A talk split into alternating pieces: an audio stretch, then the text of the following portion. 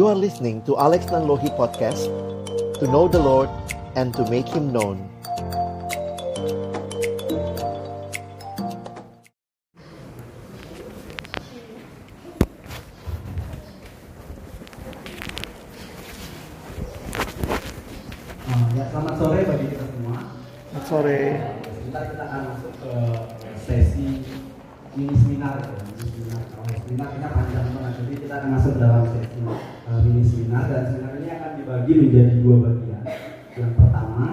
bagian uh, penyampaian materi uh, yang akan disampaikan oleh narasumber dan yang kedua masuk ke sesi tanya jawab. Nah, sebelum itu aku akan coba uh, introduce uh, narasumber kita uh, secara singkat Eh, hari ini kita akan dilayani oleh eh, Bang Alexander August Elias Nanlohi Estos MA. Beliau adalah eh, Wakil Sekjen Perkantas Nasional dari juri 2016 sampai hingga saat sekarang.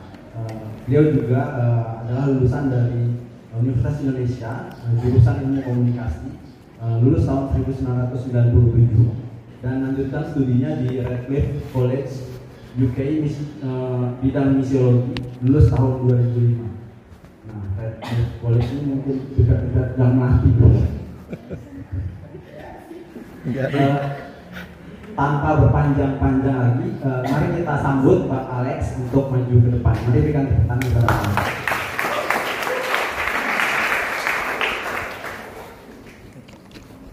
Aku di situ boleh ya. Biar gue tidur Shalom. Kita bersyukur kepada Tuhan Kesempatan seperti ini Menjadi waktu kita bukan hanya mendengar khotbah Tapi juga ada kesempatan interaksi. Eh, Saya berharap teman-teman nanti juga boleh merespon. Silakan bertanya. Boleh tanya apa saja Saya sih nggak janji jawab semua ya Yang bisa saya jawab saya jawab. Dan selebihnya saya pikir ini mungkin jadi proses awal kita terus berpikir bersama. Dan kemudian nanti di dalam eh, materi-materi yang lain Artikel-artikel ataupun juga website yang baik Teman-teman nanti akan bisa belajar lebih dalam lagi. Saya memberi kesempatan kepada kita untuk sama-sama melihat terlebih dahulu di dalam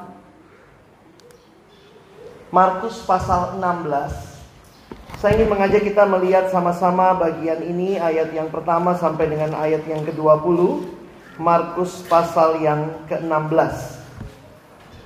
Kalau sudah mari kita mohon pimpinan Tuhan sebelum membaca merenungkan firman kita berdoa. Kami akan membuka firman-Mu dan membacanya. Mohon Tuhan bukalah juga hati kami. Jadikanlah hati kami seperti tanah yang baik. Supaya ketika benih firman Tuhan ditaburkan boleh sungguh-sungguh berakar, bertumbuh. Dan juga berbuah nyata di dalam kehidupan kami. Berkati hambamu yang menyampaikan dan setiap kami yang mendengarkan. Tuhan tolonglah kami semua. Agar kami bukan hanya jadi pendengar firman yang setia, tapi mampukan kami dengan kuasa dari rohmu yang kudus Kami dimampukan menjadi pelaku-pelaku firman-Mu Di dalam nama Tuhan Yesus Kristus Sang Firman yang hidup Kami menyerahkan pemberitaan firman-Mu. Amin. Mari kita membaca bergantian Saya mulai membaca ayat yang pertama bersama kaum pria Lalu nanti yang perempuan membaca ayat yang kedua. Kita bergantian sampai dengan ayatnya yang ke-20. Baik, pria akan mulai terlebih dahulu satu dua iya.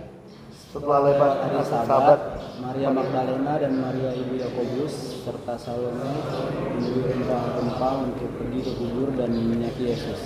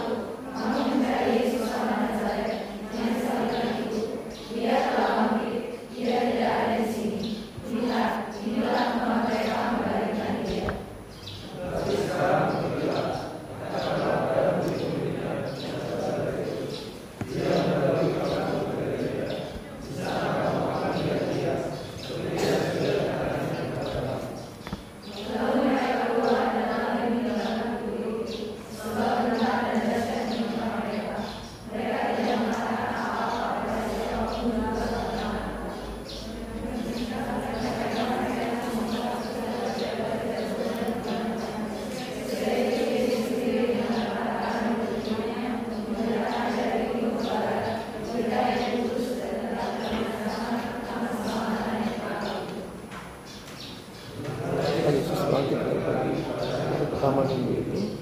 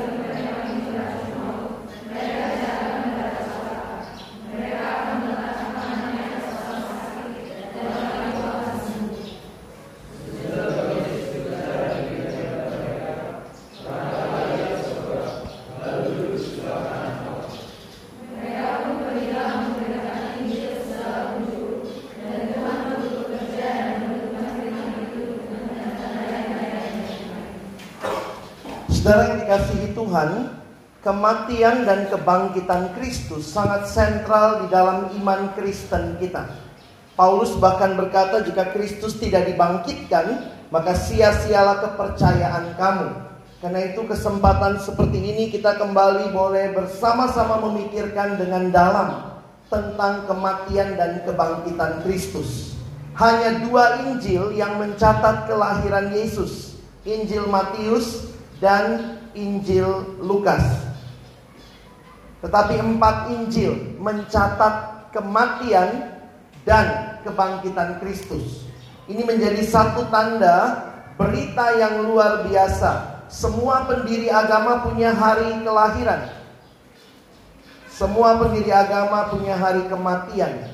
Tapi hanya Kristus yang punya hari kebangkitan. Dan juga kematiannya, kematian yang berbeda dengan semua pendiri agama yang lain. Karena itu, sepanjang zaman ada orang-orang yang terus meragukan kebangkitan Kristus. Tetapi pernyataan yang lebih dasar, orang yang meragukan kebangkitan biasanya lebih dasar lagi juga meragukan Yesus mati. Karena kalau nggak sungguh-sungguh mati, nggak mungkin bangkit. Nah ini yang menjadi pergumulan gereja sepanjang abad. Tetapi kalau kita mengingat sebenarnya pasca itu menjadi perayaan sentral gereja. Gereja mulai merayakan Natal kurang lebih tahun 313. Tetapi gereja sudah merayakan pasca sejak awal. Ketika ibadah orang Yahudi yang biasanya hari Sabat lalu digantikan dengan tradisi gereja. Dituliskan mereka beribadah pada hari pertama minggu itu. Apa yang diperingati? Kebangkitan Yesus. Jadi akhirnya sampai hari ini saya pikir kalau kita ke gereja hari Minggu itu yang diperingati apa? Kebangkitan Yesus. Jadi kalau teman-teman rajin gereja setahun penuh 52 kali rayakan Paskah plus hari ini plus nanti pasca punguanmu, pasca apamu lagi, pasca gerejamu. Jadi sebenarnya pasca itu yang mewarnai. Makanya sedih sekali kalau kita melihat banyak orang Kristen tidak yakin Yesus bangkit tapi datang gereja hari Minggu. Apa yang kau rayakan? Tapi perjalanan iman orang berbeda-beda. Karena itu kita bersyukur ada kesempatan kita boleh melihat hal ini. Dan ini bukan cuma keraguan abad 20, 21, tetapi memang sejak Yesus bangkit pun pada masa itu ada orang-orang yang tidak percaya. Karena itu kalau perhatikan tulisan-tulisan Injil, salah satunya yang kita perhatikan memberikan jawaban atas apa yang menjadi ketidakpercayaan mereka. Khususnya Injil Markus, perhatikan beberapa ayat yang tadi kita baca. Saudara lihat ayat 11.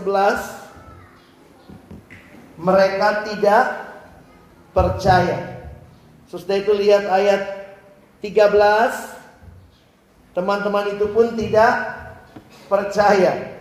Sampai di bawahnya Yesus mencela ketidakpercayaan mereka. Sampai di bawahnya lagi ayat 16 siapa yang percaya. Jadi saya pikir tulisan rasuli sepanjang zaman pun menegaskan Yesus sungguh bangkit. Mari kita lihat beberapa hal. Saya mulai dengan kutipan dari seorang yang saya kagumi namanya John Stott. Dia mengatakan hidup kita will live and die. Christ died and lived. Kematiannya membawa kehidupan. Makanya kenapa kita ada harapan waktu kita belajar tentang kebangkitan.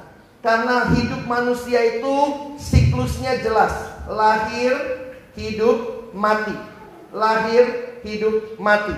Tapi karena Kristus lahir, hidup, mati itu bukan akhir, ada kebangkitan. Sebab dia hidup, ada hari esok. Kalau tidak kita berhentinya di mana? di kematian. Nah, ada beberapa hal yang saya mau bagikan sore malam ini sebagai perenungan kita. Saya harap ini bukan cuma seminar yang mengisi otak, tapi juga mengisi hati kita yang yakin Yesus sungguh-sungguh bangkit. Yang pertama, kebangkitan Yesus adalah sebuah fakta historis.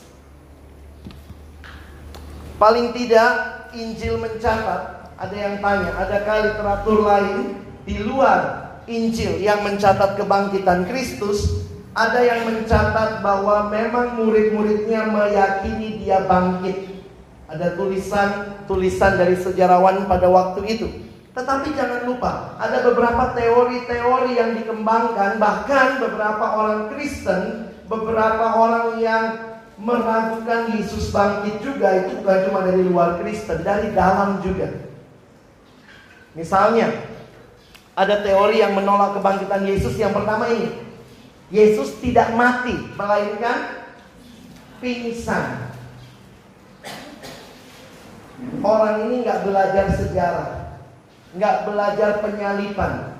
Kalau kita belajar sistem penyaliban, saya ada satu materi juga sebenarnya ya cukup tebal kalau kalian tertarik begitu ya, melihat bagaimana penyaliban itu terjadi. Kita ada di situasi yang tidak mengerti penyalipan dengan detail. Beberapa orang bertanya, kalau penyalipan begitu mengerikan, kenapa Alkitab tidak terlalu mencatat detail mengerikannya? Kenapa? Karena pada waktu itu orang yang baca Injil sudah ngerti ngerinya salib. Jadi nggak usah dikasih lagi keterangannya. Nah, kita zaman sekarang yang mau mengerti perlu belajar lebih mendalam. Salah satu yang justru Tuhan bangkitkan untuk mempelajari, meriset secara mendalam adalah Mel Gibson. Sampai dia bikin film Passion of the Christ. Film-film Yesus sebelumnya, Yesusnya matinya di kayu salib agak bersih gitu ya. Gitu ya. Mel Gibson menggambarkan tidak mungkin sebersih itu. Sangat mengerikan. Ada beberapa hal yang mendahului penyaliban. Yang pertama yang dikatakan dengan penyesahan. Mel Gibson memberikan gambarannya sangat persis dengan apa yang ada dari beberapa literatur yang saya baca. Dia research juga gitu ya. Pencambukan Romawi adalah suatu penyiksaan yang hebat. Korban ditelanjangi, tangannya diikat ke belakang, lalu diikat pada suatu tonggak dengan punggungnya dibungkukkan sehingga terbuka terhadap cambuk.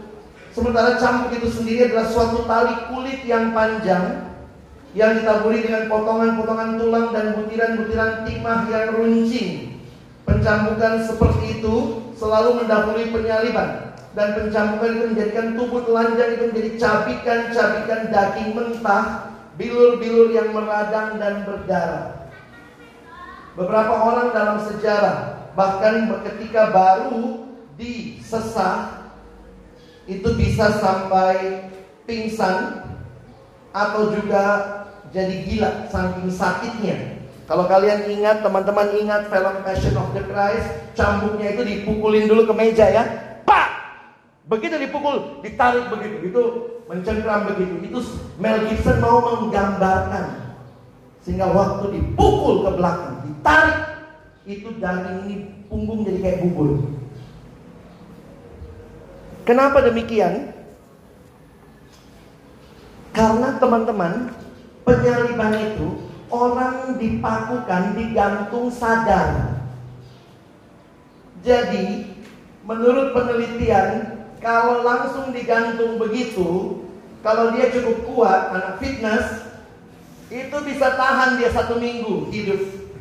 Karena itu harus didahului pencambukan supaya darahnya banyak habis.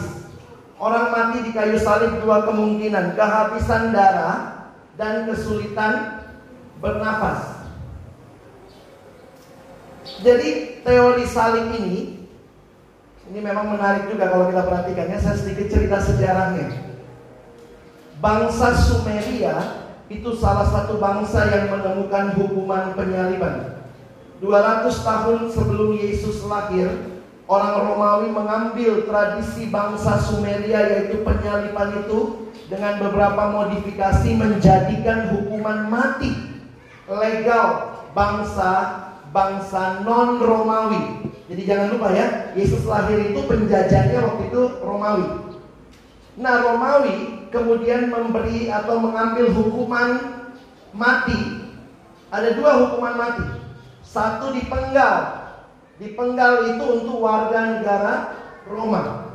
Sementara yang disalib itu untuk warga negara non Romawi. Sejarah mencatat Yesus orang Yahudi bukan warga negara Roma, maka hukumannya adalah salib untuk mati.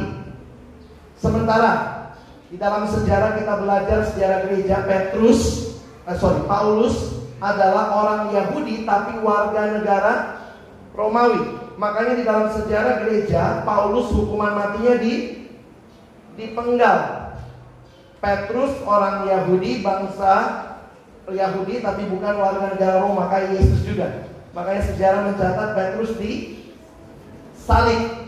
Ketika akan disalib Petrus berkata terlalu mulia bagiku disalib seperti Tuhanku. Salibkan aku terbalik. Karena itu kalau kita perhatikan di dalam orang Romawi mengambil hukuman salib ternyata tujuannya dua. Pertama, memang mematikan. Tapi yang kedua adalah mempermalukan bangsa-bangsa lain.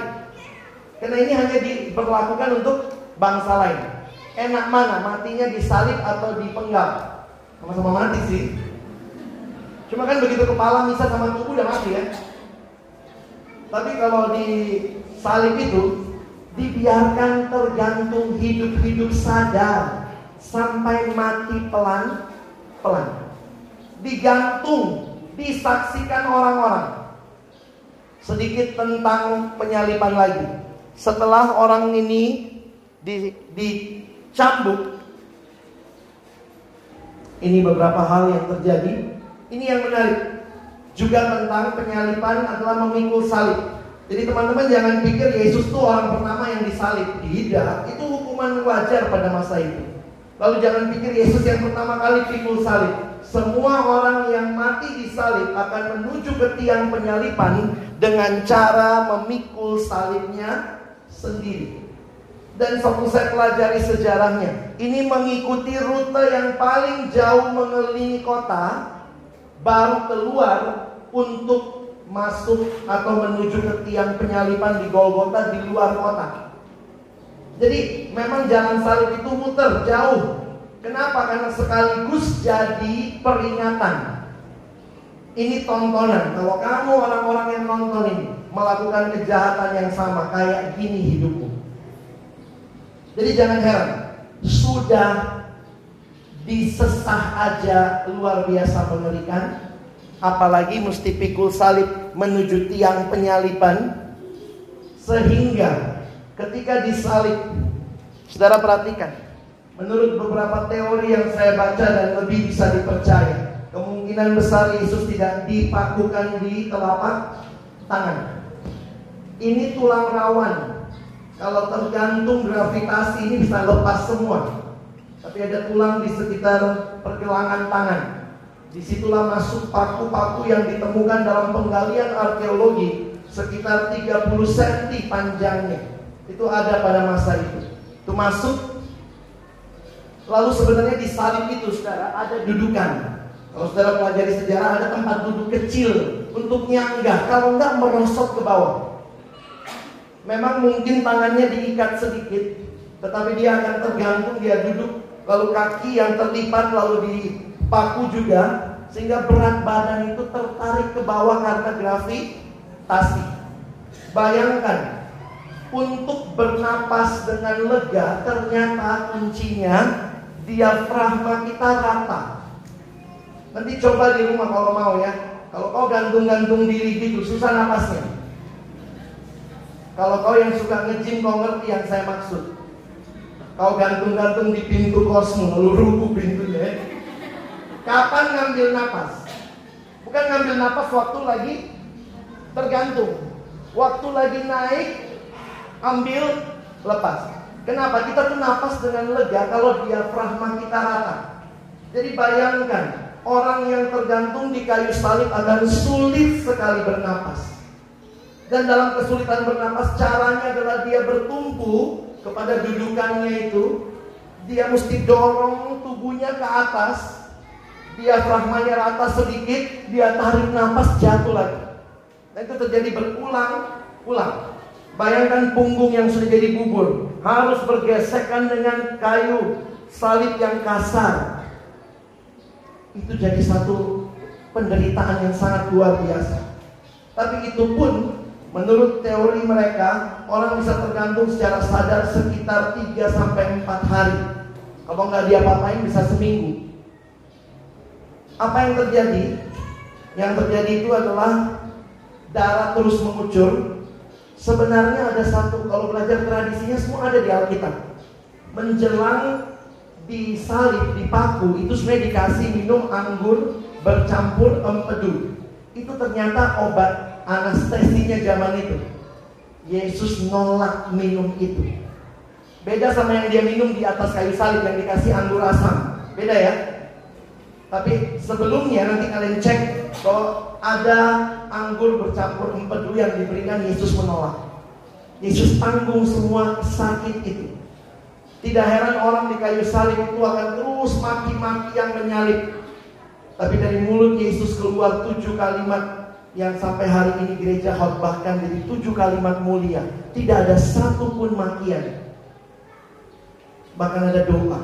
Ya Bapak ampunilah mereka. Mereka tidak tahu apa yang mereka perbuat.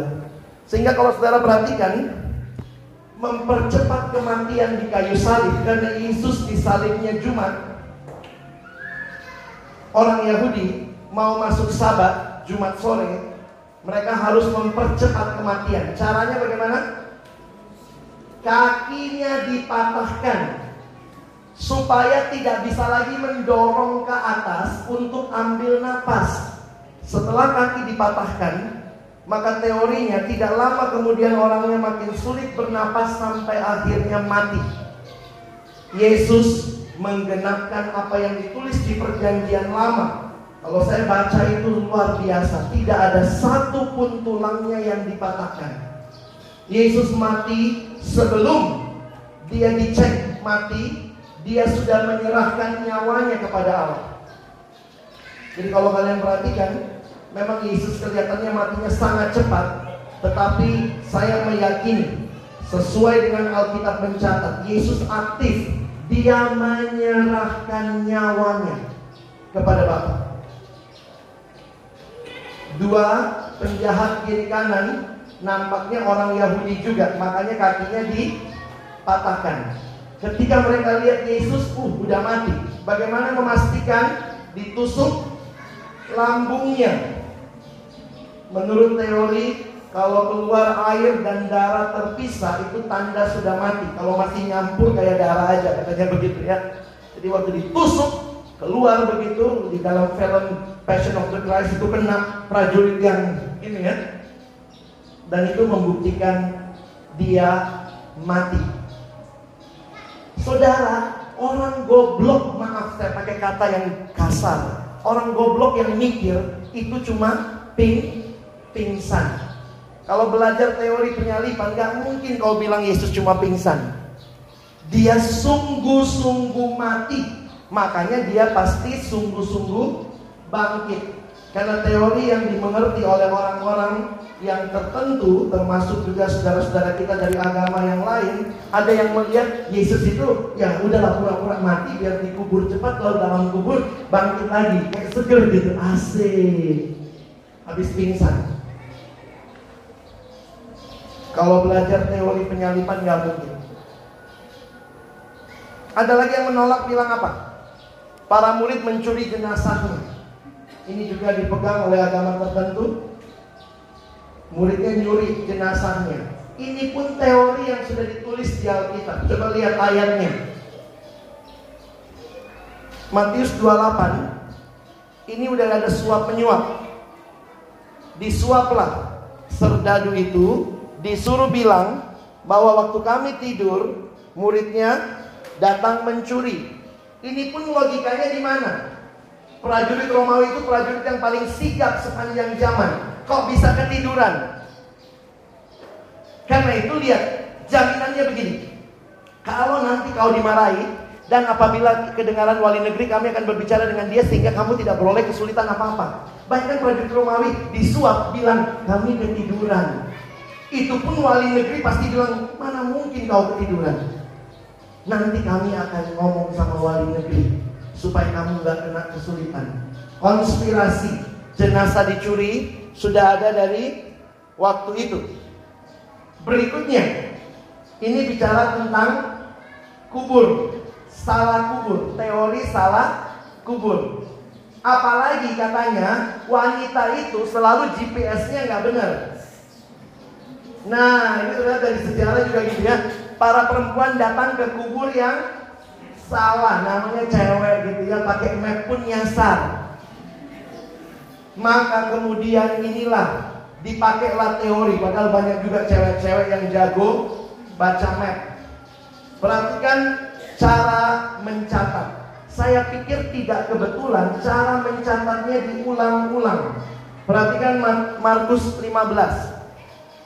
Beberapa perempuan dari jauh, Maria Magdalena, Maria ibu Yakobus muda dan Yoses serta Salome.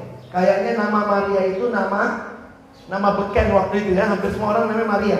Dalam bata gitu, ada uli, semua keluarga ada ulinya gitu ya. Nah waktu itu ada Maria Magdalena, Maria ibu Yakobus, mamanya Yesus juga Maria. Nah, ya. Nah perhatikan di Markus 15 Maria Magdalena, Maria Yesus melihat di mana Yesus dibaringkan. Sehingga ketika dicatat lagi pasal 16 yang datang Maria Magdalena dan Maria Ibu Yakobus serta Salome. Masa sih sampai nyasar? Apalagi mereka tahu batunya harus digulingkan di jalan mereka bertanya.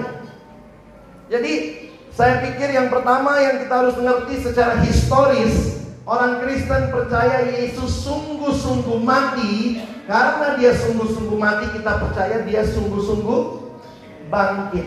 Kalau kita menolak dia mati maka Yesus bukan bangkit Tapi bangun tidur. Tidur dia bangun dari pingsan. Ah Yesus kan bangkit bukan sadar lagi. Ini mesti jelas Perhatikan kalimat malaikat. Yesus orang Nazaret jelas ya. Saya pikir malaikat pun ya kayak kalau cuma Yesus banyak juga orang zaman itu nama Yesus itu nama umum.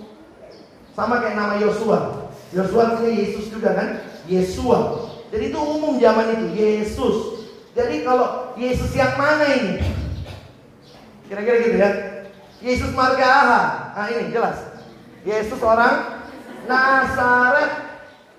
Jadi malaikat pun nggak bilang Yesus yang bangkit. Mungkin mulai tanya yang mana Yesus mana? Cuma Mungkalib atau Siburian atau yang mana? Ia telah bangkit.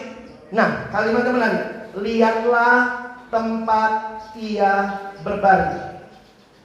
Ini menunjukkan itu sebuah fakta yang jelas. Karena itu kita bersyukur saudara. Sebenarnya kekristenan bisa berkata kita akan merayakan Jumat Agung. Tapi ingat, Jumat Agung itu hanya jadi agung karena ada Minggu Paskah.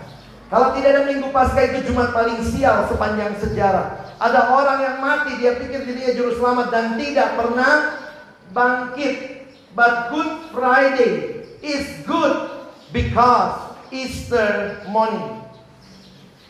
Minggu Paskah tanpa kebangkitan salib tidak ada artinya. Karena apa? Bukan cuma Yesus yang disalib. Banyak orang disalib. Kalau nggak ada kebangkitan, salibnya Yesus nggak beda sama yang lain. Tapi karena kebangkitan, salib Kristus menjadi sesuatu yang berbeda. The resurrection. Jesus said, I'm the resurrection. Reason has changed everything. Saya masuk yang kedua. Nah ini juga kesalahan pemahaman teologis kita.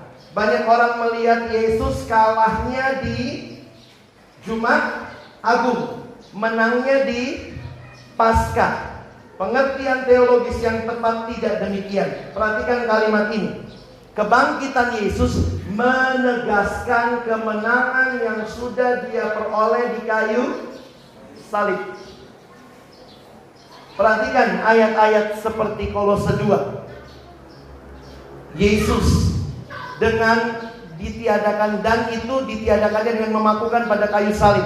Apa yang terjadi di kayu salib? Lihat Paulus menjelaskan. Ia telah melucuti pemerintah-pemerintah, penguasa-penguasa, menjadikan mereka tontonan umum dalam kemenangannya atas mereka. Jadi waktu saya memahami ini pun saya jadi banyak dikoreksi. Dulu saya pikir Yesus kalahnya di Jumat Agung. Lalu menangnya, kan gitu ya. Tuhan terima kasih kau bangkit dan menang. Loh, matinya pun setelah kita mengerti di dalam Alkitab menyatakan itu kemenangan. Karena itu, Opung John Stott yang saya kagumi, dia menggunakan satu kalimat yang menarik. We are not to regard the cross as defeat.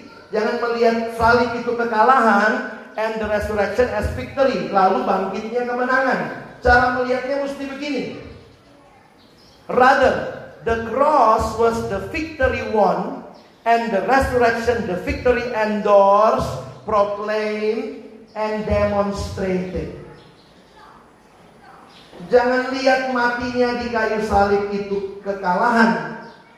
Tidak, di situ kemenangan dan bangkitnya menegaskan kemenangannya. Tuhan membangkitkan Yesus. Yesus bangkit dari antara orang mati menegaskan bahwa yang dia lakukan dengan pengorbanannya Tuhan terima. Allah Bapa terima. Nah itu yang kita perlu pahami ya, the the victory endorse. Kamu nggak mungkin endorse barang yang belum ada. Anak sekarang ngerti endorse ya? Udah kau belilah tasnya dari si ini, kau pakai-pakai lalu kau endorse. Saudara, tas ini bagus sekali, saudara. Kalau saudara pakai, saudara naik level dua kali. Misalnya. Endorse itu bukan menyatakan yang di, tidak ada. Kalau yang tidak ada mau dibuat, itu namanya promosi.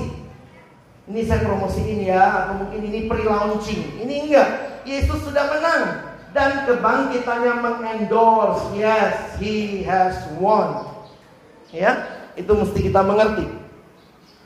Karena itu kalau kita perhatikan semua ini menyatakan kebangkitannya memastikan murid-murid bisa pergi dengan kemenangan.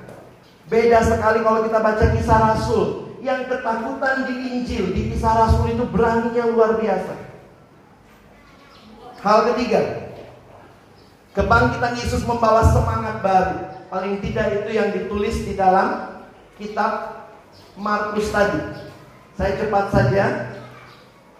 Para perempuan perasaannya campur aduk. Galau tingkat dewa nih. Di jalan udah mikir, siapa yang akan gulingkan batu ya? Mungkin lihat-lihat, kau Maria, kau Salome, lihat ototmu itu. Lebih bagus kau kayaknya. Kayaknya kau yang sering nge Saya pikir-pikir di jalan udah pasti begitu ya. Siapa yang gulingkan batu? Tapi hebatnya jalan terus ya. Itu hebat juga. Siapa gulingkan ya? Siapa ya? Tapi jalan terus dia. Itu pasti kegalauan juga. Di sisi lain lihat lagi emosi mereka. Udah sampai di situ kubur terbuka, pasti kaget kan? Lalu kaget lihat orang muda yang duduk. Mereka pun sangat terkejut. Injil mencatat ini ini kan emosinya nih. Sangat terkejut kayak teman-teman yang lupa bayar kos lalu ibu kos datang. Sangat terkejut. Kupikir besok Inang Enggak hari ini. Jadi kalian mesti ngerti ya, ini perasaannya campur aduk. Tuhannya mati, galau di jalan, sampai situ pun ha, nggak ada Tuhannya. Seorang bernama Rico Tice.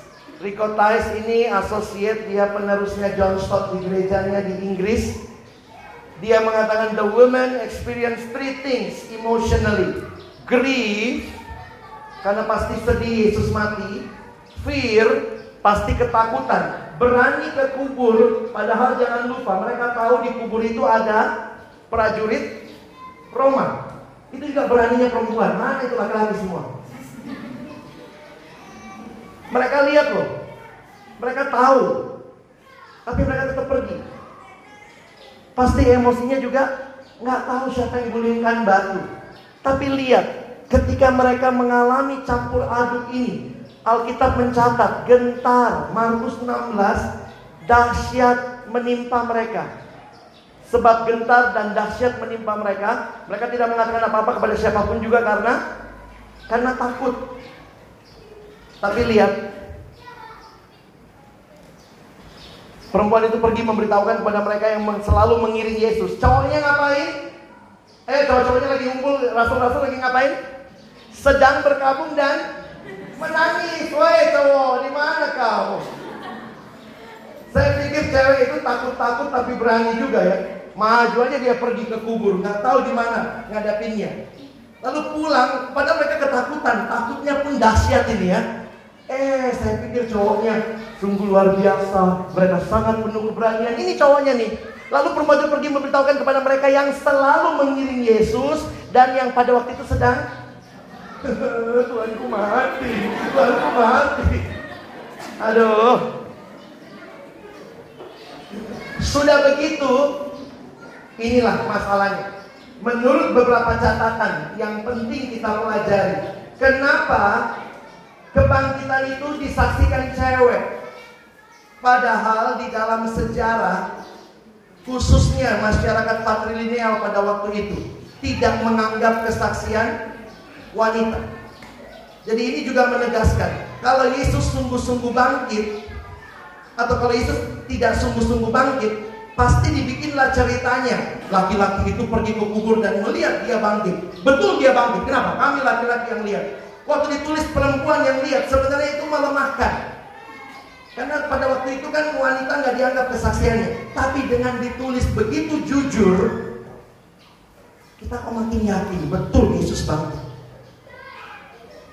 Dan cowok-cowoknya, ah udah gitu, berkabung, menangis, tidak percaya lagi jugulisme, kena penyakit jugulisme itu. Hebat sekali. Saya waktu baca lagi, ternyata yang nggak percaya dia laki-laki. Jadi kan cewek-cewek datang, Tuhan bangkit, Tuhan bangkit. Hmm. Tadi cerita yang filmnya kita lihat Petrus lari ya. Tapi sebenarnya ini yang dicatat mereka tidak percaya. Sesudah itu dua temannya ketemu Yesus yang bangkit. Oke. Okay. Menampakkan diri kepada dua orang dari mereka. Ini perjalanan ke Emmaus nampaknya. Pulang orang itu cerita temannya apa lagi? Tidak percaya. Makanya waktu Yesus datang ditegur sama Yesus.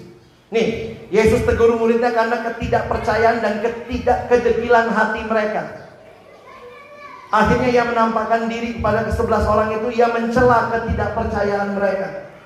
Seorang penafsir Alkitab mengatakan, mengapa dia mencela ketidakpercayaan mereka? Di Alkitab untuk orang Yahudi, kalau sudah tiga saksi, harusnya mereka percaya.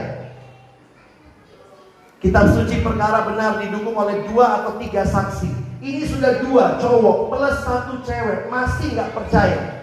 Yesus begitu datang jugul kau. Dia mencela ketidakpercayaan mereka. Kita lanjut lah ya. Itulah sebabnya Tuhan menegur mereka. Tapi perhatikan, perjumpaan dengan Yesus itu membawa perubahan. Sesudah itu berubah sekali. Waktu Yesus datang menampakkan diri, saya pikir di situlah luar biasanya Yesus Murid yang tidak percaya, Tuhan Yesus pun datang dan berhadapan dengan ketidakpercayaan mereka. Saya bisa saja jadi Yesus lalu bilang gini, kau nggak percaya harus percaya. Tapi Tuhan datang dan menghadapi ketidakpercayaan mereka. Di titik inilah saya belajar. Kalau saudara punya pergumulan iman, saya masih nggak yakin bang. Kenapa Tuhan begini? Kenapa Tuhan begitu? Datang dan tanya sama Tuhan dan izinkan Tuhan menjawab ketidakyakinanmu. Jangan sok jadi Tuhan. Tuhan bilang sama Thomas apa? Ayo taruh tangannya. Perlu nggak sih Tuhan bikin begitu? Untuk Thomas perlu. Ini lihat lambungku, taruh jari saya pikir tidak masalah kita bergumul. Asal kita tahu datangnya cari jawabannya ke mana? Ke Kristus. Ya. Saya lewati beberapa slide. Terakhir. Apa yang dicatat setelah Yesus bangkit? Mereka diutus memberitakan Injil.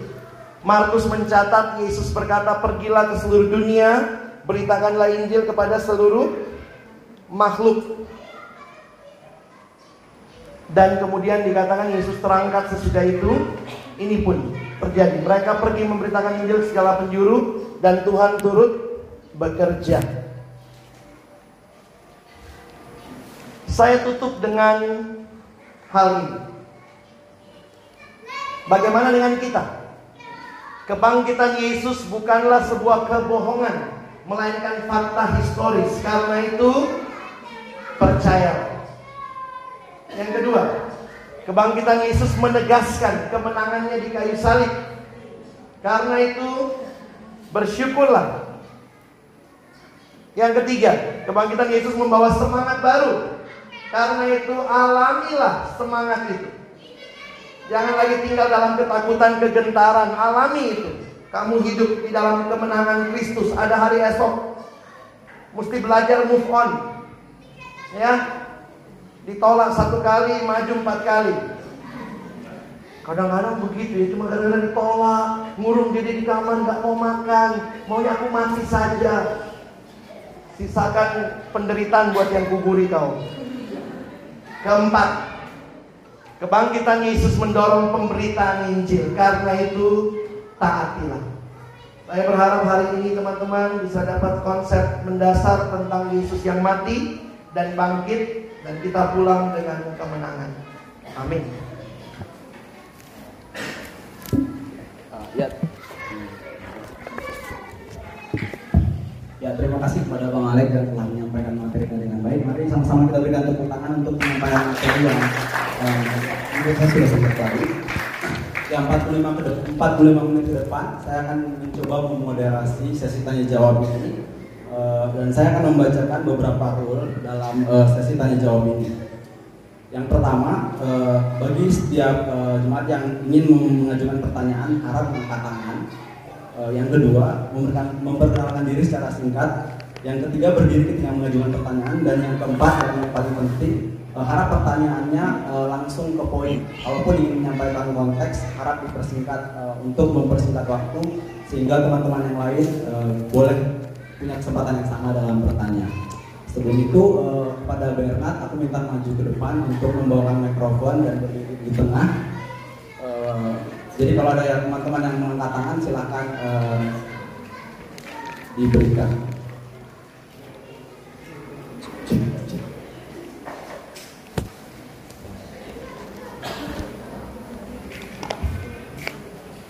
Ya untuk sesi pertama aku akan buka tiga pertanyaan pertama uh, dan uh, silahkan teman-teman boleh mengangkat tangan. Ya Jonathan satu, yang kedua Koko yang oh Regis yang kedua, Koko yang ketiga. Oke baiklah. Uh, mungkin ke Jonathan dulu.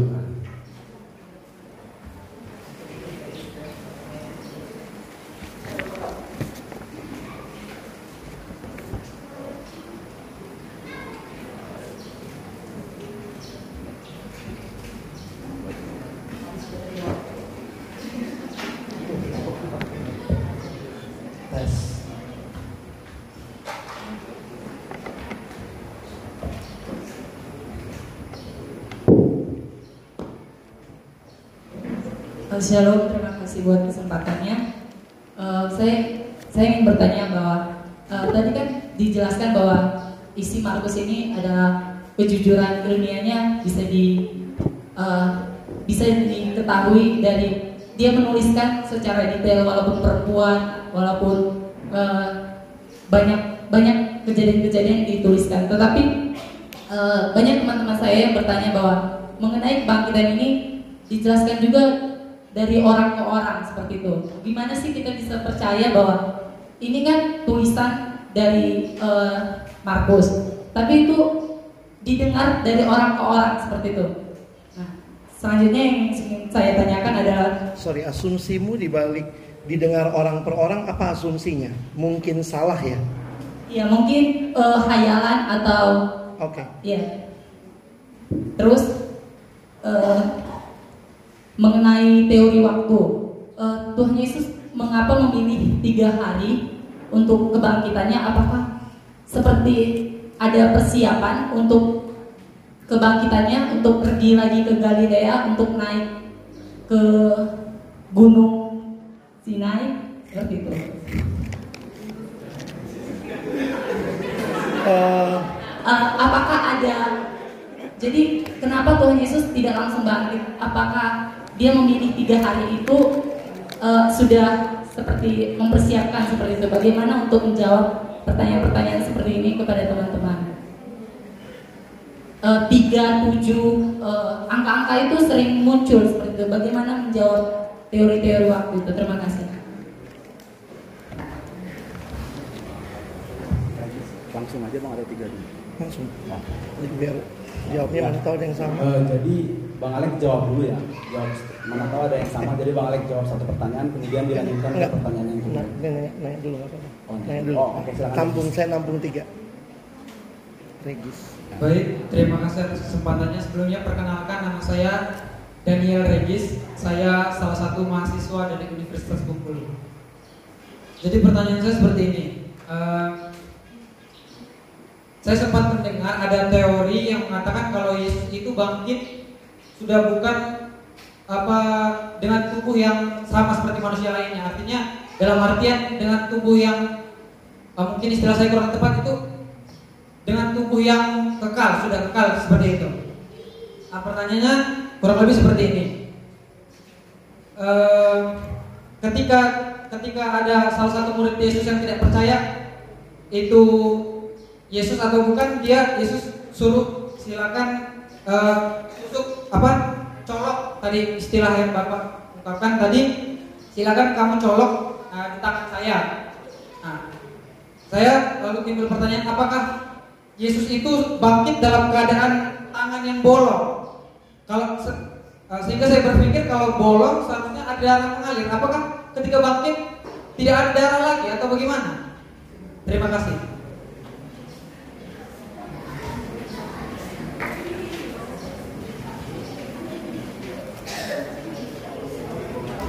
Baik, terima kasih buat Bang Alen yang telah menyampaikan materi dengan sangat baik. Uh, perkenalkan nama saya Koko Arsimedes Pasaribu dari jurusan Teknik Sipil Fakultas Teknik Universitas Bengkulu.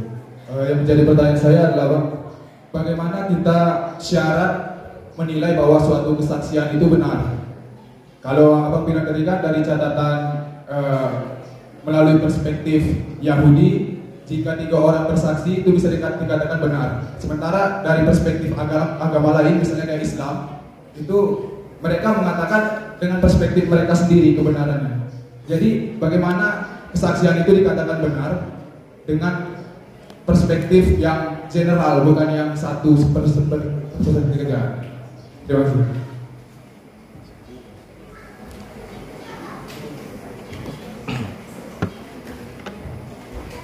Kalau kayak gini saya jawabnya kebalik ya dari yang terakhir nanya lebih gampang diingat. Di dalam teori kesaksian sebenarnya kan sama lah. Kalau kita lihat juga teman-teman yang belajar hukum nanti juga bisa melihat memang harus lebih dari satu orang Yahudi bahkan dua atau tiga saksi. Nah itu itu cukup untuk menyaksikan sesuatu itu benar atau tidak. Jadi kalau ada yang lain yang bilang seperti ini seperti itu, saya pikir sih sebenarnya dalam teori sederhana sehari-hari pun dua atau tiga saksi itu dianggap cukup.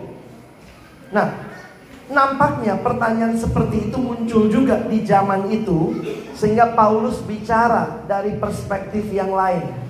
Coba lihat 1 Korintus 15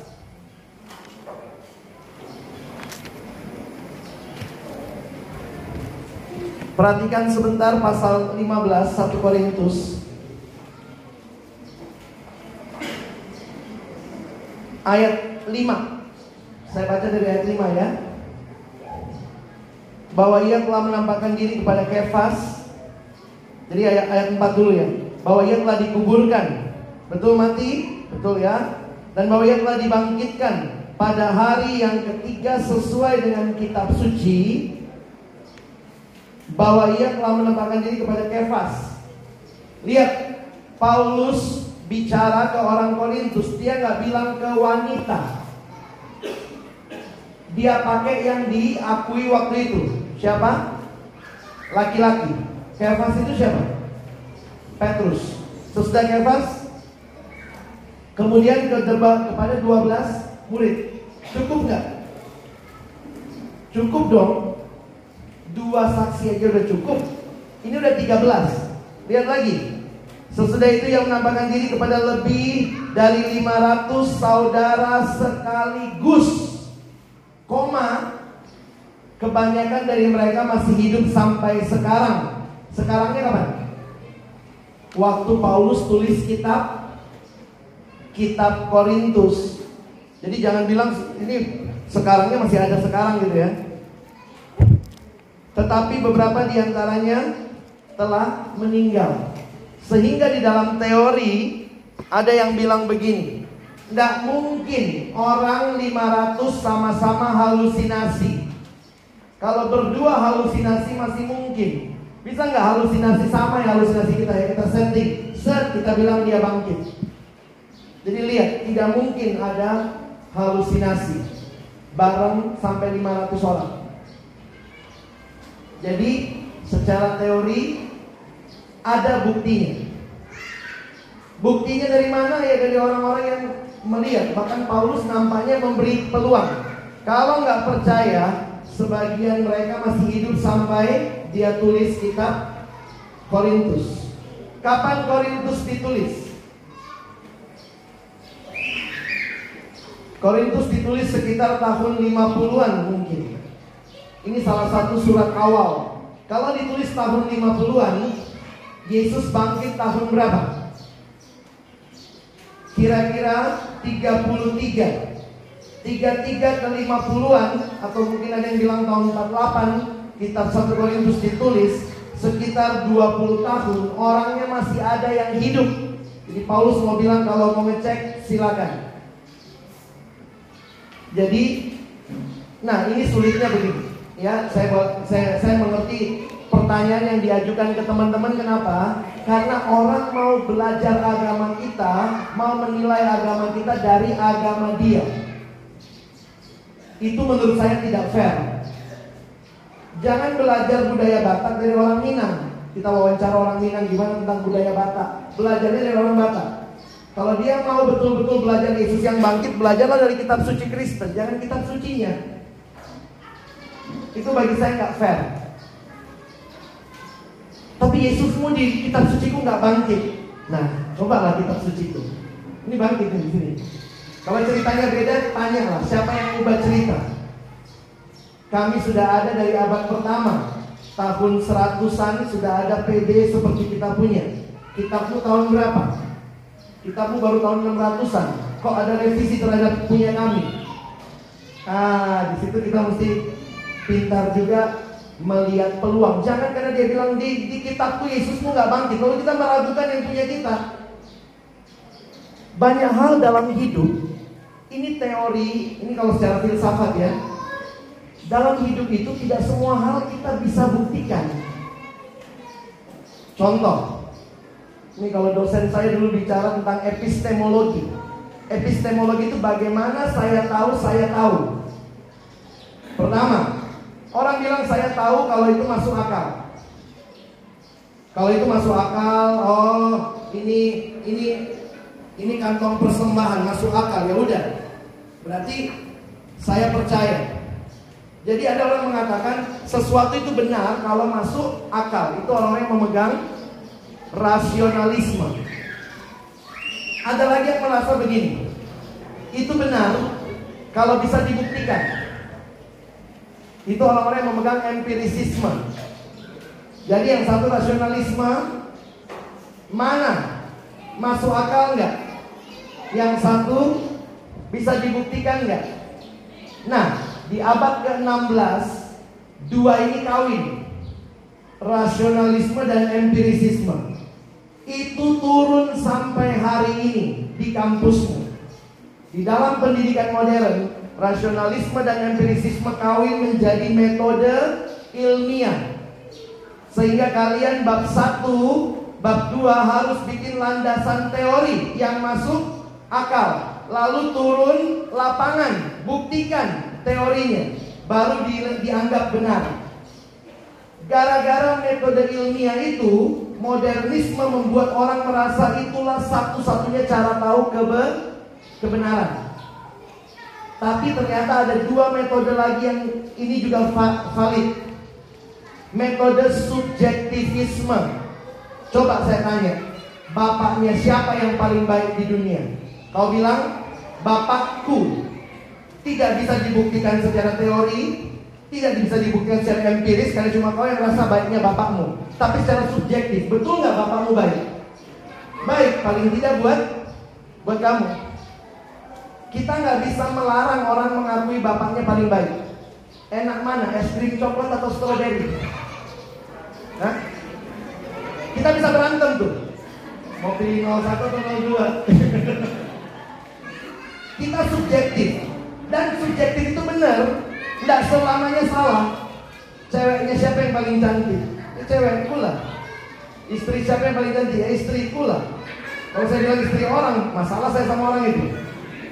Jadi kalian bisa lihat subjektivisme itu benar benar. Yang keempat, ada lagi yang namanya otoritarianisme.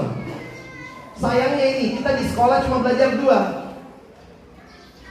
Rasionalisme, empirisisme. Padahal ada juga yang namanya otoritarianisme. Contohnya begini. Ibu kotanya India apa? New Delhi. Pernah ke sana? Loh, kau nggak bisa empiris. Kalau saya kasih tahu, eh, New Delhi itu nggak ada loh. Kalian dibohongi selama ini. Kenapa kau percaya New Delhi itu ibu kota India? Karena kau percaya sama otoritas sesuatu, entah itu atlas, buku, otoritas guru, geografimu. Banyak hal kita nggak pernah buktikan, kita percaya.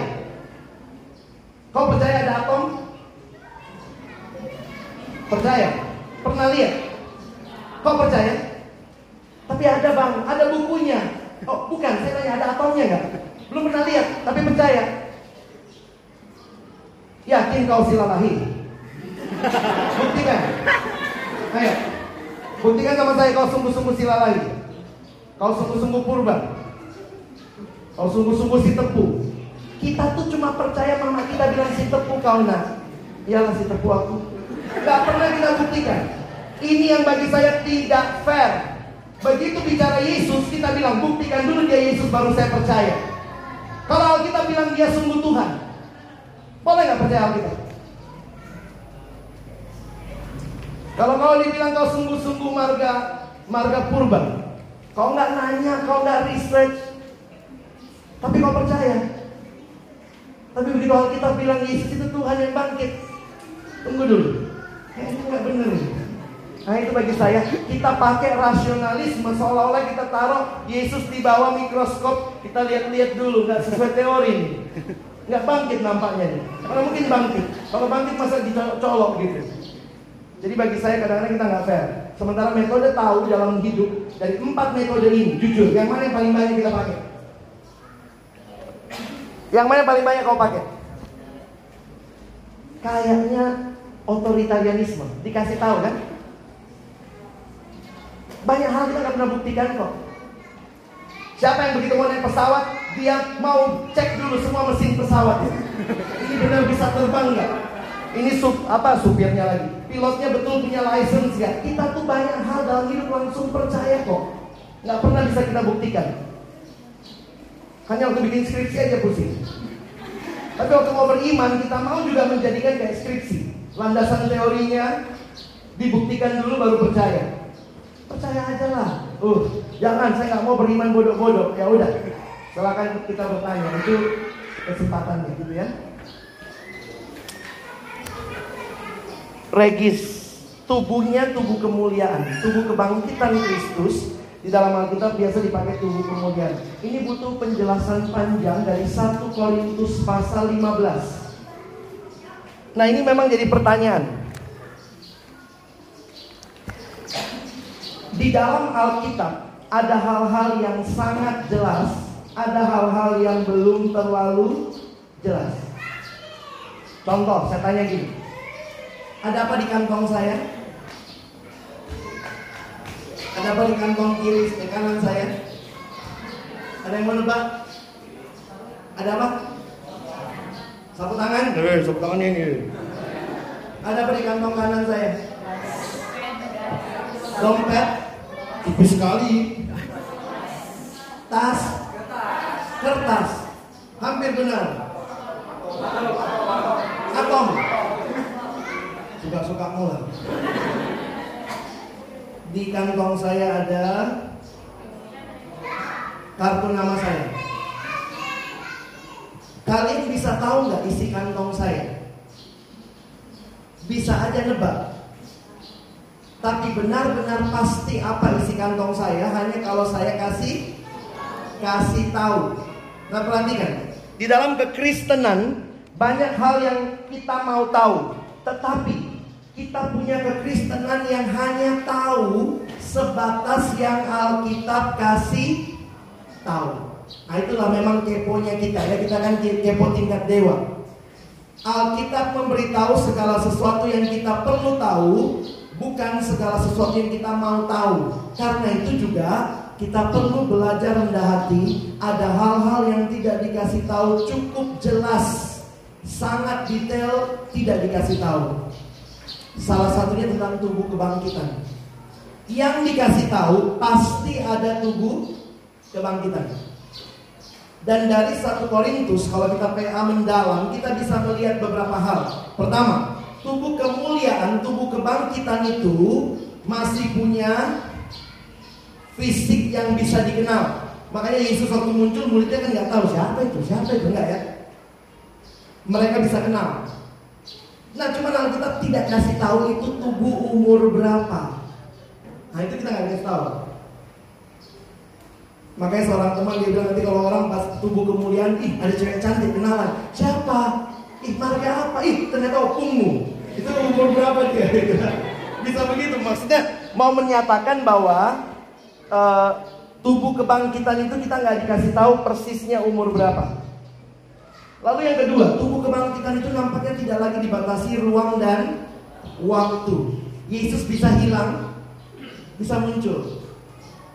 Nah nggak dikasih tahu ya. Itu gimana? Loh tapi Yesus makan waktu itu.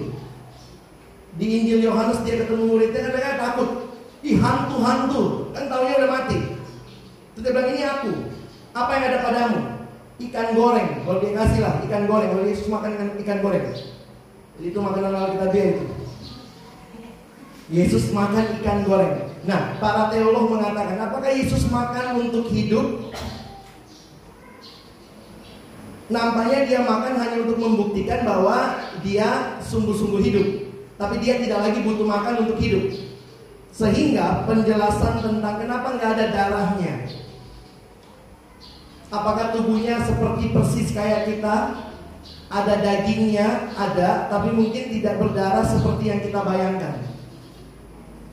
Jadi di Alkitab ada hal yang dikasih tahu, ada hal yang masih misteri. Nah yang misteri itu kita nggak usah spekulasi. Yang Alkitab diam kita diam. Yang Alkitab bicara kita bicara. Yang ketiga, nah ini yang menarik. Di dalam tubuh kebangkitan, kenapa masih ada luka? Dan ini juga gambaran yang muncul di kitab Wahyu.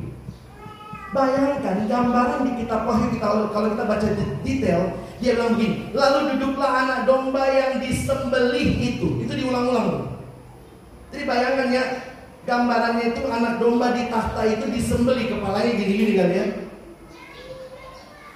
Nah, sehingga ada teolog yang bilang, kalau di teologi Katolik ini ada juga yang mengembangkan jadi stigmata.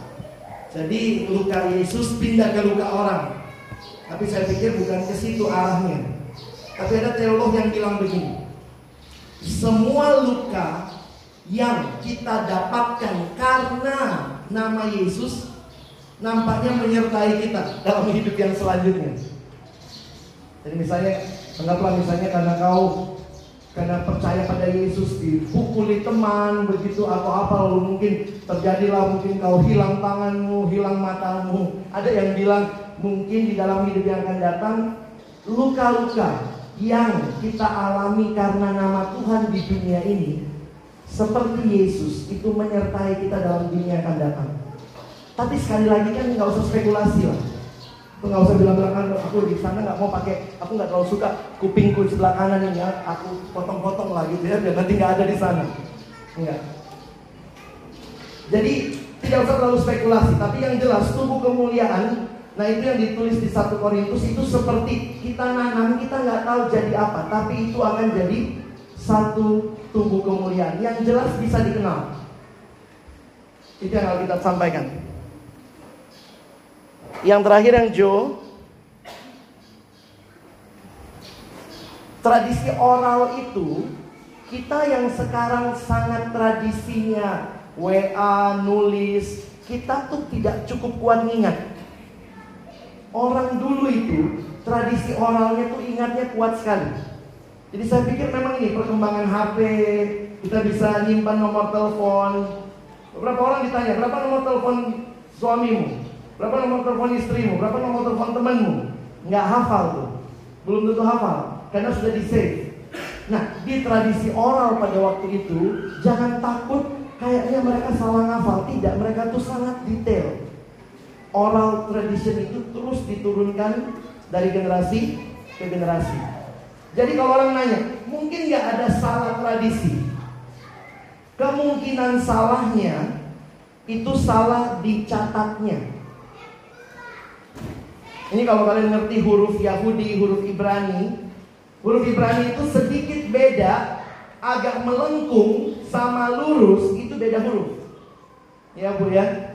Jadi kalau kita belajar itu begitu sedikit beda, misalnya ngantuk lah yang nyata gitu, cepat gitu ya salah dia. Apalagi nggak ada nggak ada vokalnya kan. KMB itu kira-kira bisa KMB. Ini kumbang, kambing, kembang. Nah, dari mana kita tahu apa artinya? Menelusuri kesalahan itu gimana? Lihat aja konteks. Lihat konteksnya. Kalau konteksnya di taman ya ini mungkin kumbang ini mungkin kembang. Apakah ada kemungkinan kesalahan penyalinan? Di dalam transmisi ada kemungkinan salah salin. Tetapi naskah-naskah Alkitab itu ribuan jumlahnya. Bisa dicek, bisa ditrace, bahkan sangat terbuka sehingga kita bisa lihat ini poinnya apa. Kita langsung bisa tahu. Makanya beberapa terjemahan bahasa Inggris misalnya memberikan di dalam naskah lain ini dipakai istilah ini. Ada orang bilang, wah kita kalau itu diubah-ubah. Bukan diubah. Tetapi dalam penyalinan kita terbuka ada kemungkinan perbedaan penyalinan. Tapi pesan intinya nggak hilang. Karena ini yang perbedaannya itu minor. Misalnya gini, yang satu bilangnya ada dua orang, ada dua orang gila. Satu bilang satu, atau yang satu misalnya mencatat 3000, yang satu catatnya 300. Itu di perjanjian lama ada. Loh, kalau gitu kalau kitabnya salah dong. Itu dia salah salah nyatat. Tapi pesan yang tidak salah adalah pesan keselamatan. Jadi dalam hal itu, saya tetap meyakini Alkitab dalam hal pesan keselamatan tidak salah dan tidak ada revisi. Saya tiba-tiba, oh sorry, juru selamatnya bukan cuma Yesus, plus Yesus plus Petrus, ah nggak bisa. Jadi kesalahannya sangat minor. Makanya kalau kalian gara-gara ya khususnya saudara kita tetangga kan suka bilang Alkitab itu salah. Lalu kita cek memang ada kesalahan perbedaan. Tapi perbedaan tidak selamanya kesalahan doktrinal. Karena itu cuma masalah ini kumbang atau kambing, kira-kira begitu. Itu nggak mempengaruhi mau dia kumbang mau dia kambing Yesus tetap juru selamat. Yang masalah kalau ternyata ini Yesus, yang satu Yesus dan Petrus. Siapa juru selamatnya? Dan ingat juga, ini sedikit teori tentang perbedaan. Ketika ada yang berbeda, jangan pikir itu salah. Nggak selamanya begitu. Contoh, ada tabrakan nih. Dua orang naik motor, tabrakan sama dua orang naik mobil. Terus ada empat saksi. Yang satu nyata. Gile. Hancur motor itu Matilah dua orang itu. Satu lagi nyata. Kasihan yang naik motor itu baru jadian seminggu loh. Aduh, sedih kali ya. Itulah tragisnya hidup mereka. Terus yang satu lagi catat. Gile, mobilnya itu penyok banget. Tapi aman dua orang di dalam. Nah dua orang ini mau menikah minggu depan. Terus yang satu lagi nyatet. Itulah kalau tidak pegang rambut lalu lintas. Sampai nerobos akhirnya mati. Apakah empat ini catatannya sama? Empat ini catatannya beda. Tapi kalau beda berarti kontradiksi? Belum tentu. Jadi gitu caranya berpikirnya ya. Karena kadang-kadang kita melihat loh, kok Matius nyatatnya begini? Kok Lukas nyatatnya begini? Ini masalahnya siapa nih? Oh bukan masalah di Matius Lukasnya. Matius catat perspektif dia. Lukas catat perspektif dia. Jadi kalau tadi masalah teori waktu, kenapa tiga hari? Beberapa penafsir mengatakan begini, tiga hari itu di dalam tradisi kematian itu sudah sungguh-sungguh mati. Jadi kalau mau dikelop-kelopkan sama apa ya terserah, tapi poinnya tiga hari itu menyatakan memang sudah sungguh-sungguh mati. Apalagi dengan penyaliban, ya. Thank you. Ya, terima kasih kepada Bang Alex yang sudah menjawab tiga pertanyaan. Kembali aku akan membuka, ya harap berharap jawaban dari Bang Alex tadi bisa menjawab pertanyaan dari teman-teman yang telah mengajukannya. Aku akan membuka uh, sesi selanjutnya untuk uh, pertanyaan uh, tiga pertanyaan kedua. Uh, silahkan angkat tangan jika ada. Oh, Regis lagi. Kalau ada yang lain selain Regis boleh. Regis di cadangan mungkin yang belakang kakak abang alumni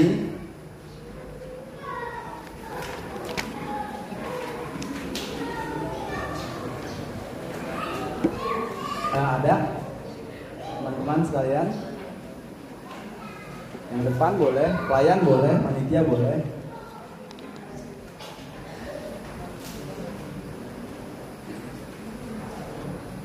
Oh, sepertinya lagi memikirkan pertanyaan. Uh, boleh Regis lagi ingin mengajukan pertanyaan mungkin? Anak yang dari sini deh.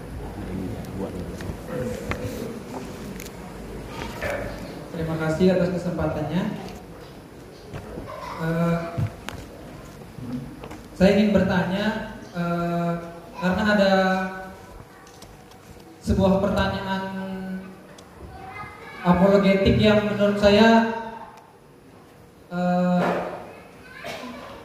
menurut saya harus saya ketahui jawabannya. Jadi saya setuju dengan Bapak Alex bahwa ketika kita mau berbicara tentang kekristenan kita harus berbicara dengan dasar atau dengan patokan kekristenan. Yang jadi permasalahan di sini adalah ketika ada, ada sebuah pertanyaan yang itu dikemukakan uh, oleh saudara kita dari uh, dari Muslim. Itu kira-kira bunyi pertanyaannya seperti ini. Itu pertanyaannya dia ambil dari Lukas pasal 11 ayat 20 Lukas pasal 11. Lukas pas, eh Matius pasal 2 pasal 12. Matius pasal 12. Jadi waktu itu kejadiannya ada orang ahli Taurat bertanya kepada Yesus, "Guru, kami ingin melihat suatu tanda daripadamu." Lalu Yesus menjawab, "Angkatan yang jahat dan tidak setia ini menuntut suatu tanda, tetapi kepada mereka tidak akan diberikan tanda selain tanda Nabi Yunus." Nah, di sini yang dijadikan permasalahan kita dari kaum muslim. Mereka berkata kalau kita mengikuti tanda Yunus, seharusnya yang terjadi pada Yesus itu uh, Yesus itu tidak mati begitu. Yesus tidak mati karena Yunus tiga hari dalam perut, perut ikan paus itu tidak mati. Tetap uh, sedangkan Yesus di dalam perut bumi itu tiga hari itu mati. Nah, jadi uh, mohon kejelasannya untuk pertanyaan ini. Terima kasih. Pilih aja nggak apa. Ini dua dulu ya, Bang. bacain dulu. Aku aku jawab dulu ini biar nggak lewat. ya. Terima kasih pertanyaannya. Ketika bicara Matius 12 ayat 40, kalau kita lihat konteksnya ya, angkatan yang jahat tidak setia menuntut suatu tanda, tapi mereka tidak akan diberikan tanda selain tanda Nabi Yunus. Seperti Yunus tinggal dalam perut ikan tiga hari tiga malam, demikian juga anak manusia akan tinggal dalam rahim bumi tiga hari tiga malam. Pada hari penghakiman orang-orang Niniwe akan bangkit bersama-sama angkatan ini. Teman-teman ada banyak cara menafsir ayat ini. Di Kristen sendiri juga ada dua pandangan besar. Beberapa ada yang mengatakan Yunus mati dalam perut ikan. Ada juga. Saya pernah dengar salah satu dosen teologi yang memberikan jawaban bahwa Yunus mati kok. Tidak ada yang bilang, tidak ada yang bisa buktikan Yunus nggak mati. Jangan juga berpikir karena kita kebanyakan nonton film Pinocchio ya. Kita pikir dalam perut ikan nanti bisa masa-masa, bisa apa gitu ya. Nah, perhatikan doa Yunus di pasal 2 itu doa di dalam sengsara itu laut mengepung aku airnya. Dan ada kemungkinan kalau kita perhatikan ingat Yunus tidak ditelan ikan tidak dikasih tahu paus. Dibilangnya ikan besar. Jadi ada yang mengatakan tidak eh, Yunus mati. Ada yang bilang tidak mati. Yang tidak mati ini kemudian bilang kalau begitu yang mau dikasih tahu tandanya bukan mati tidaknya tapi tiga harinya Tiga harinya pun dipermasalahkan. Kalau tiga hari kali 24 jam itu 72 jam. Sementara Yesus kayaknya matinya sore jam 3 bangkit subuh-subuh minggu pasca. Banyak yang ngitung bang belum sampai tiga hari. Balik lagi, ini karena konsep kita ngerti orang Yahudi pakai konsep kita sekarang. Satu hari 24 jam. Sementara kalau kalian lihat di dalam konsep orang Yahudi Satu hari satu malam dengan satu hari Itu beberapa kali disamakan. Nanti perhatikan di kejadian pasal 7 Waktu air bah. Dikatakan 7 hari, eh, 40 hari, 40 malam. Lalu kemudian 40 hari, 40 malam. Lalu di bawahnya 40 hari. Jadi Waktu orang Yahudi bicara hari, dia tidak ngitungnya matematis seperti kita kali 24 jam.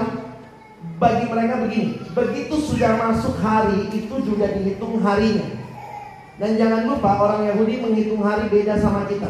Kita selalu hitungnya dari terang menuju gelap.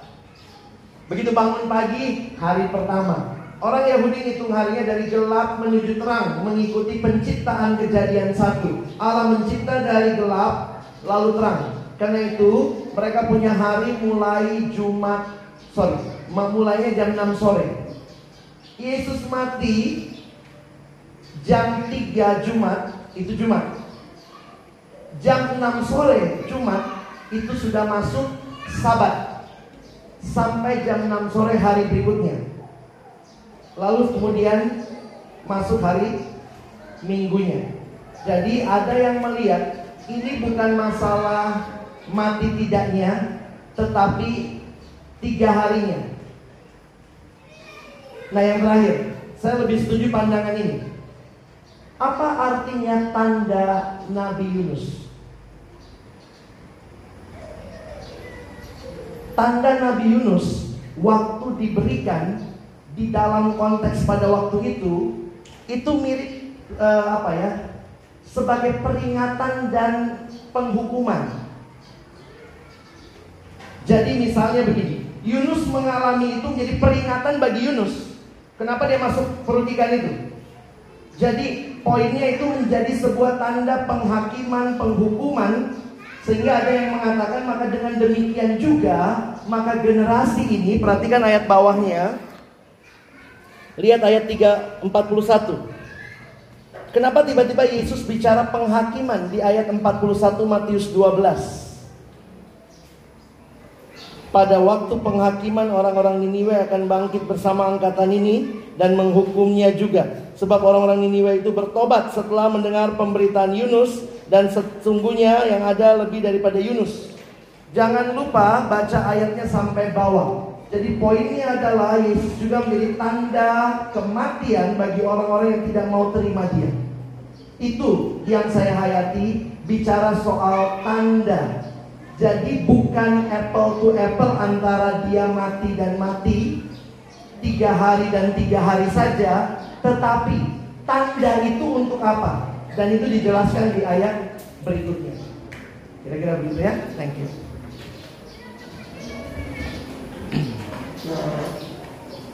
Ya, kita punya sekitar 7 menit lagi untuk mengakhiri sesi ini. Ya, aku buka satu pertanyaan terakhir.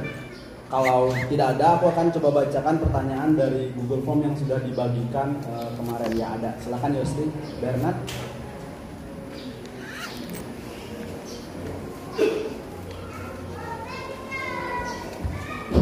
Uh, nama saya Yosri. Uh, sekedar pengen tahu sih bang, karena kelahiran kebangkitan sama eh, kelahiran kematian sama kebangkitan itu kan konteksnya keselamatan nih. Jadi aku bakal nanya tentang keselamatan dong uh, yang mau kutanya itu apakah keselamatan itu diberikan untuk semua orang? Uh, kemudian free will yang menentukan orang itu selamat atau tidak? Atau keselamatan itu memang sudah ditentukan sejak awal? Contohnya uh, kasus Yudas. Apakah Yudas memang sejak awal uh, sudah ditentukan bahwa dia tidak selamat atau uh, memang itu adalah bagian dari free will, kehendak bebas yang dia ambil sehingga dia tidak selamatkan. Terima kasih.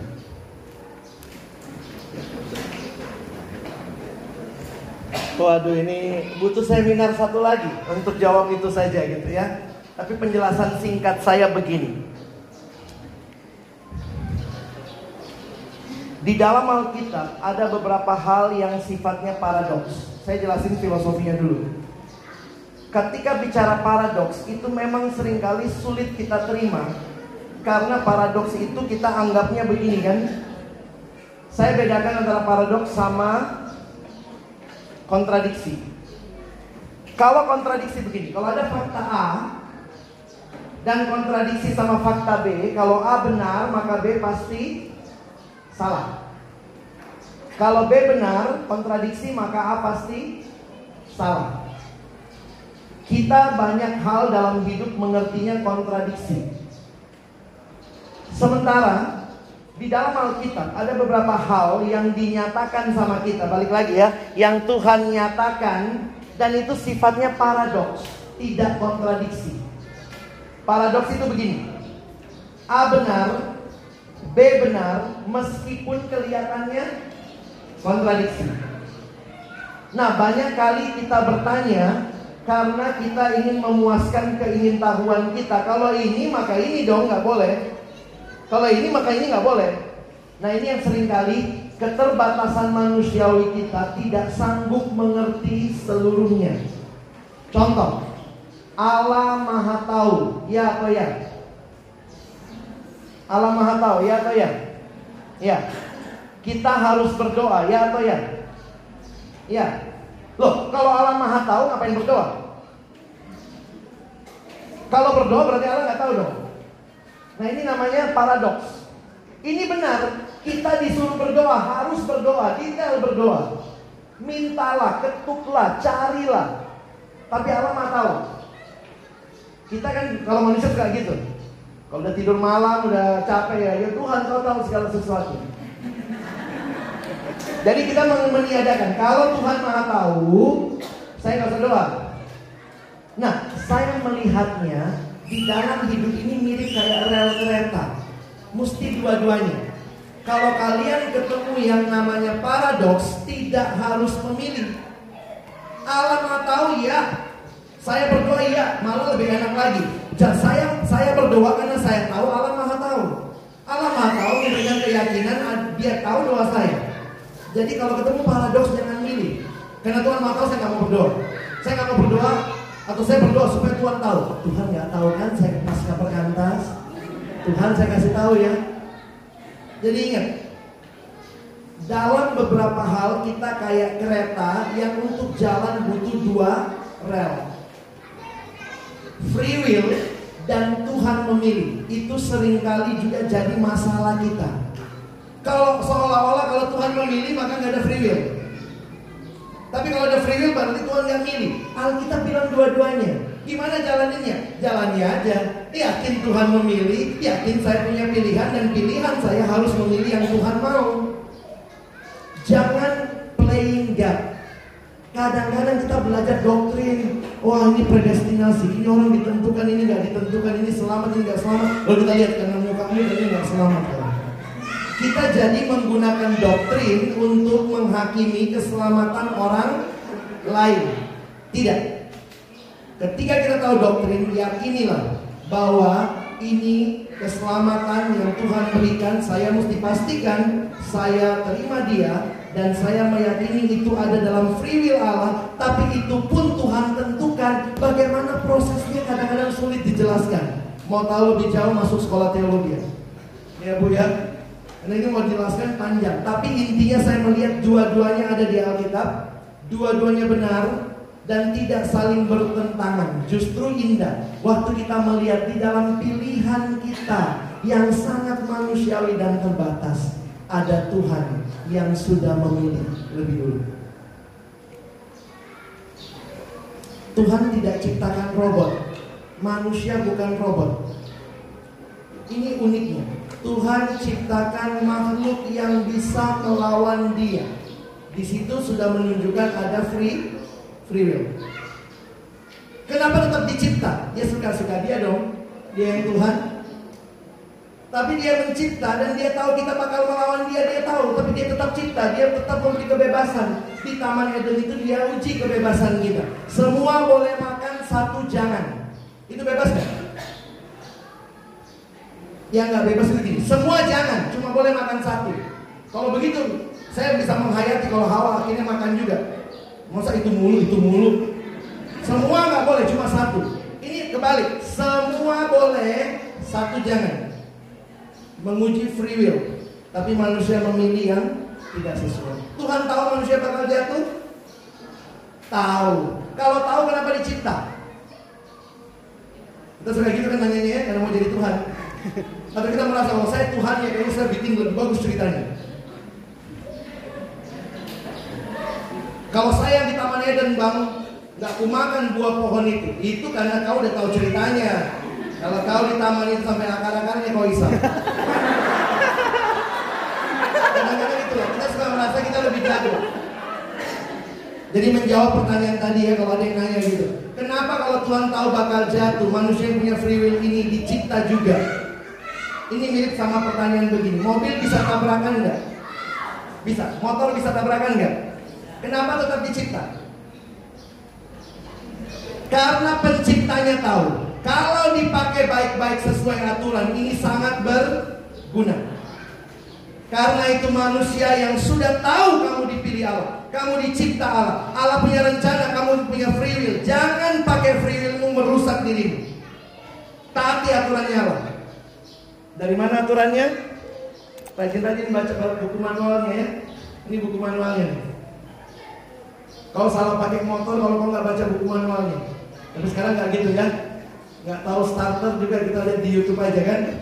Nah, jadi dengan keyakinan pasti indah kalau sesuai aturan. Ya, kira Tuhan ngomong gitu. Terima kasih pada Alek. Mari sama-sama berikan tepuk tangan untuk penjelasan dari Bang Alek yang sama-sama boleh kita pada hari ini Eh, dan eh, kepada Bang Alek mungkin eh, boleh memberikan closing statement untuk sesi ini Eh, semacam penegasan eh, untuk kita bawa pulang. Eh, nanti aku akan tutup dalam doa. Ya, kalau saya melihatnya, mari terus bertumbuh di dalam iman kita. Tantangan akan selalu ada. Justru di situlah kita akan terus boleh makin memahami apa sih yang kita yakini, apa sih yang kita percayai. Dan kiranya waktu kita makin teguh, kita pun juga boleh jadi berkat buat orang lain. Saya ingat kalimat Yesus sama Petrus. Tuhan sudah bilang kau bakal menyangkal aku nih. Sebelum ayam berkokok satu kali, kau sudah berkokok tiga kali, gitu kan ya? Tapi kemudian Tuhan bilang kalimat itu selalu saya ingat. Sesudah kamu teguh, maka kuatkanlah saudara-saudaramu yang lain. Saya pikir mari terus kalau kalian punya banyak pertanyaan terus gumulkan, cari jawabannya. Tapi kemudian ketika kamu makin teguh kiranya Tuhan pakai kamu juga untuk menguatkan orang lain. Beberapa referensi penutup yang saya bisa kasih di aplikasi kalian bisa download aplikasi ada pertanyaan. Bahasa Indonesia ini ada pertanyaan, bahasa Inggrisnya God question. Itu satu aplikasi Kristen, banyak pertanyaan apologetik di dalamnya. Nanti kalian bisa lihat ya. Uh, di Play Store judulnya ada pertanyaan, itu Kristen ya. Inggrisnya God question. Jadi Inggrisnya itu ada ribuan pertanyaan, itu diterjemahkan pelan-pelan oleh beberapa orang ke bahasa Indonesia. Nah sudah ada tuh God question, ada pertanyaan. Jadi kalau mungkin pertanyaan yang kalian tanya tadi banyak hal sumbernya saya juga gali dan saya baca dari God question. Bisa juga akses yang cukup teologis dan lebih panjang penjelasannya bisa masuk ke sarapan pagi biblika. Sarapan pagi biblika.com itu juga memberikan beberapa pemahaman yang mendalam.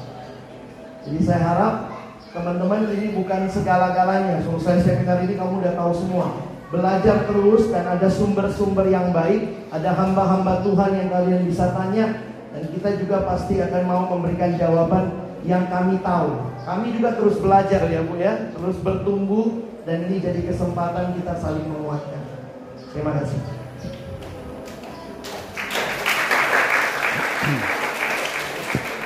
Kemarin untuk menutup menutup sesi ini aku akan pimpin kita dalam doa. Mari berdoa. Tuhan kami sungguh bersyukur untuk uh, bagian dari pasca pada tahun ini. Kami bersyukur untuk Bang Alex yang telah boleh menyampaikan setiap materi dan menjawab setiap pertanyaan-pertanyaan. Kami tahu dan kami sadar bahwa masih banyak sekali pertanyaan yang ada berputar-putar di kepala kami. Tapi biarlah Tuhan yang terus menjaga dan Tuhan yang terus memberikan kami hikmat untuk dapat terus belajar mengenali Tuhan eh, dan juga semakin mungkin dengan Tuhan kami akan bagian ini. Dalam Kristus Yesus kami telah berdoa dan mengucap syukur. Amin. Amin. Kepada Ayara, silakan.